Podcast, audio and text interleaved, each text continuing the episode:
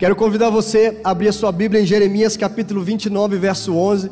É um versículo muito conhecido, você deve até saber ele de cor. E diz assim: Porque eu sou o que conheço os planos que tenho para vocês, diz o Senhor, planos de fazê-los prosperar e não de causar dano, planos de dar a vocês esperança e um futuro.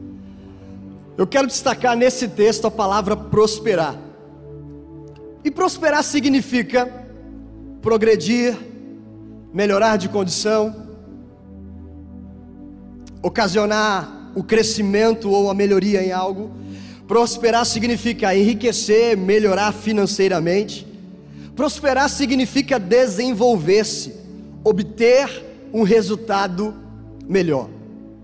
Eu seria ingênuo fazer uma pergunta aqui e esperar uma resposta negativa de quem gostaria de prosperar.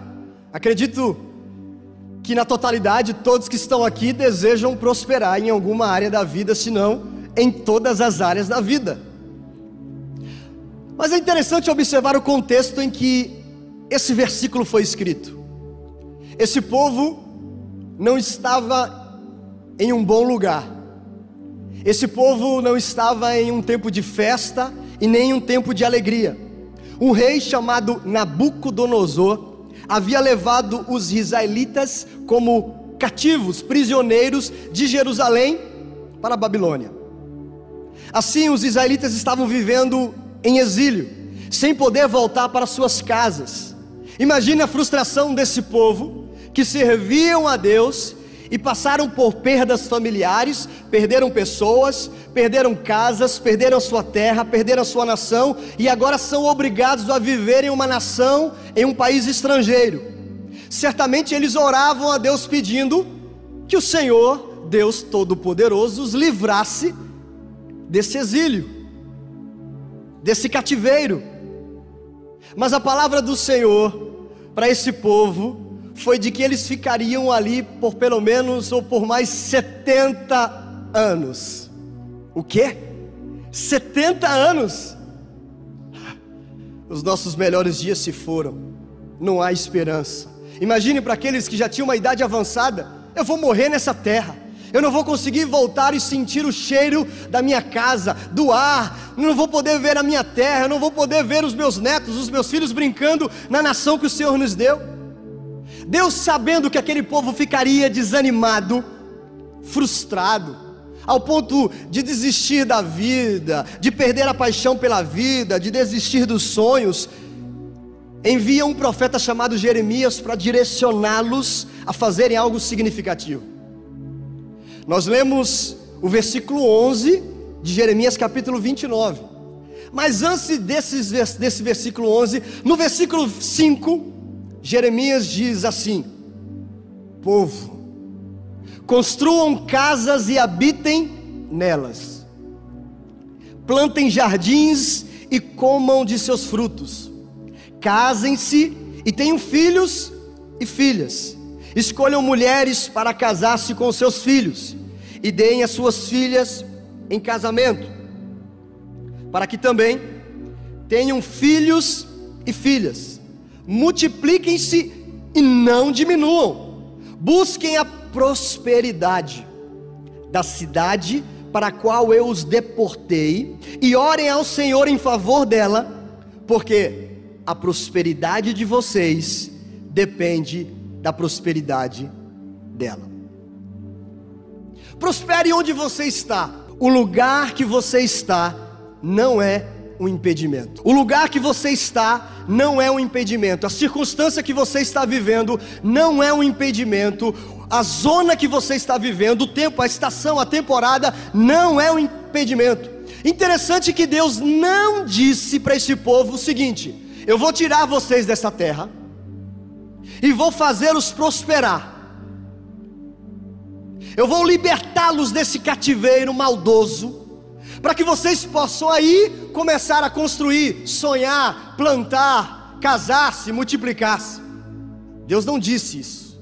Deus disse: construam, plantem, casem, multipliquem-se, corram atrás dos seus objetivos, prosperem, porque eu farei vocês prosperarem no meio da Babilônia, eu mostrarei favor a vocês no meio desse deserto, desse cativeiro e desse exílio.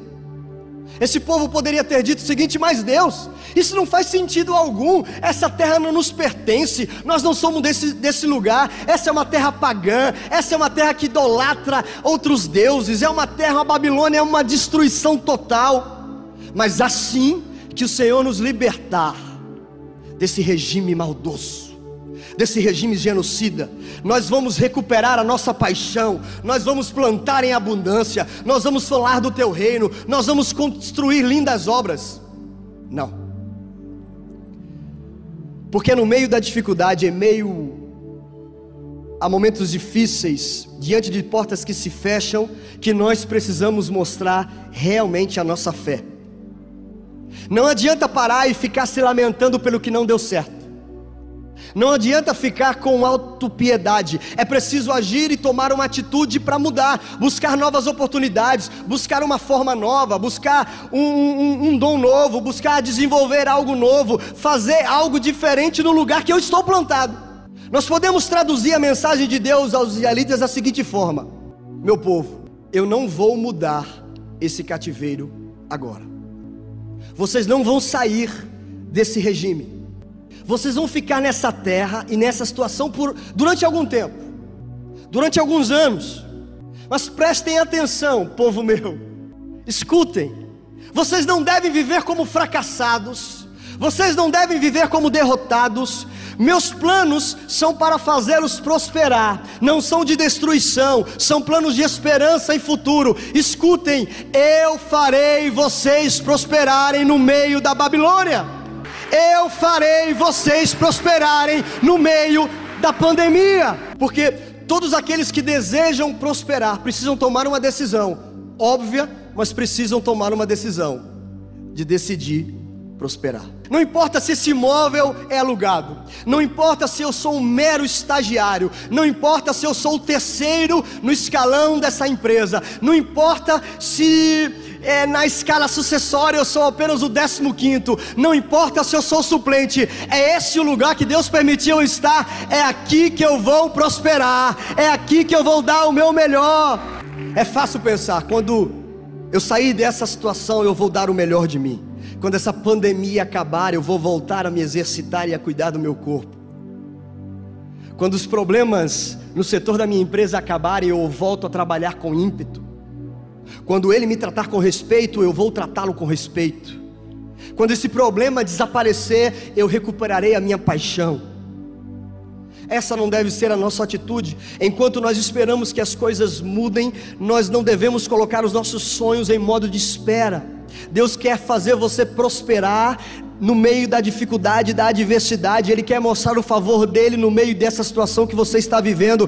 Não espere as circunstâncias se tornarem boas para sua atitude ser uma atitude positiva ou boa. Você precisa dar o seu melhor exatamente onde você está, porque Deus não precisa nos tirar da dificuldade para nos fazer prosperar. Ele pode nos fazer prosperar no meio da dificuldade. Deus não precisa fazer a pandemia acabar para te fazer prosperar para te fazer ser promovido, para te fazer ser curado, sarado. Deus pode fazer você prosperar no meio da crise. Só que muitas vezes nós ficamos pedindo: me livra da crise, me livra da pandemia, me livra disso, me livra daquilo, e Deus quer abençoar você no meio dessa crise. Você pode estar esperando que as portas se abram, esperando uma resposta, esperando a pessoa certa, procurando uma nova posição, procurando uma nova oportunidade e nada está acontecendo. Nesse momento, eu sei, é tentador pensar: Deus, quando o Senhor vai fazer alguma coisa em meu favor? Mas enquanto a circunstância não melhora, você pode tomar atitudes que te levarão a um nível maior, atitudes que vão te fazer crescer você pode tomar a atitude de procurar desenvolver o seu dom, que quem sabe em outro lugar você não conseguiria desenvolver. Porque o que fazemos enquanto a situação não muda, determinará se apenas suportaremos a adversidade ou se iremos prosperar. O que nós fazemos enquanto a situação não muda, vai determinar se apenas nós vamos suportar aquela adversidade ou se nós vamos prosperar no meio dessa adversidade. Se você está enfrentando dias difíceis, eu não estou querendo minimizar a sua dor. Talvez você foi abandonado, traído, humilhado, rejeitado, sofreu um preconceito, ou sofre um preconceito desde que você nasceu, por causa da sua classe social, por causa da sua cor. É tentador ficar desanimado e pensar que não existe nada preparado de bom para você, mas é nessas horas que nós precisamos firmar os nossos pés e dizer: Senhor, eu não compreendo o que está acontecendo, porque eu estou vivendo nessa situação. Pode não fazer sentido o que você está enfrentando, o que estão falando de você, mas diga: Eu confio no meu Deus, eu sei que o Senhor está no trono, eu sei que Ele tem planos para abençoar a minha vida, eu sei que Ele pode me fazer prosperar. Eu posso estar na Babilônia, eu posso estar em cativeiro, mesmo assim eu vou levantar as minhas mãos e vou te adorar, e vou te louvar, eu vou dar o melhor de mim nessa situação, eu decido prosperar eu decido ser um filho, eu vou confiar no favor de Deus. Estar na Babilônia não é uma surpresa para Deus. Deus não é pego de surpresa. Não entre em pânico. Deus sabe, Deus sabe como aproveitar aquilo que fazem para maltratar, para machucar, para impedir você em algo bom. Deus sabe como aproveitar o que foi feito para te, te prejudicar e tirar proveito disso. Talvez Deus não vai livrá-lo você dessa situação como você gostaria. Talvez você vai ouvir justamente o que você não gostaria de ouvir. Mas ele vai fazer você prosperar nessa dificuldade. Nesta dor. Porque estar na Babilônia também é um teste. Enfrentar situações que nós não entendemos é um teste para nós. É um teste para revelar o nosso caráter. É um teste para revelar quanto de influência nós possuímos. É um teste para revelar o quanto de responsabilidade pode ser colocado nas nossas mãos. O quanto Deus pode nos dar. Não lute contra portas que estão fechadas. Não lute contra decepções, contra as pessoas que se afastaram de você, que te abandonaram. Você não sabe o que Deus está fazendo no meio dessa situação. Às vezes, Deus precisa fazer ou permitir que algumas coisas aconteçam para que a gente saia da nossa zona de conforto, para que a gente abra os nossos olhos, para que a gente passe daquela zona que está nos limitando. Portanto, continue fazendo a sua parte, mesmo que você não consiga compreender. Dê o seu melhor. Deus disse aos israelitas: Vocês vão ficar na Babilônia por alguns anos. Eu não vou mudar isso da noite para o dia. Talvez alguns de vocês nem voltem. Mas enquanto vocês estiverem aqui, eu peço que vocês não paralisem a vida de vocês. Construam, plantem, casem, prosperem. Todos nós temos fases como essa babilônicas, onde nada parece bom, onde nós não gostaríamos de estar ali, onde nós não gostaríamos de ouvir o que ouvíamos, onde nós não gostaríamos de sentir o que sentimos. Talvez você esteja enfrentando um momento como esse, está dando o melhor de si, está lutando com todas as suas forças e aparentemente não vê nenhum crescimento, nenhuma melhora, continue servindo, continue servindo.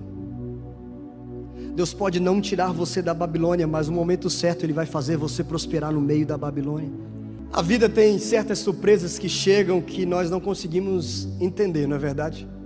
Ou prega algumas peças que a gente não consegue compreender, e na maioria das vezes nós não estamos preparados.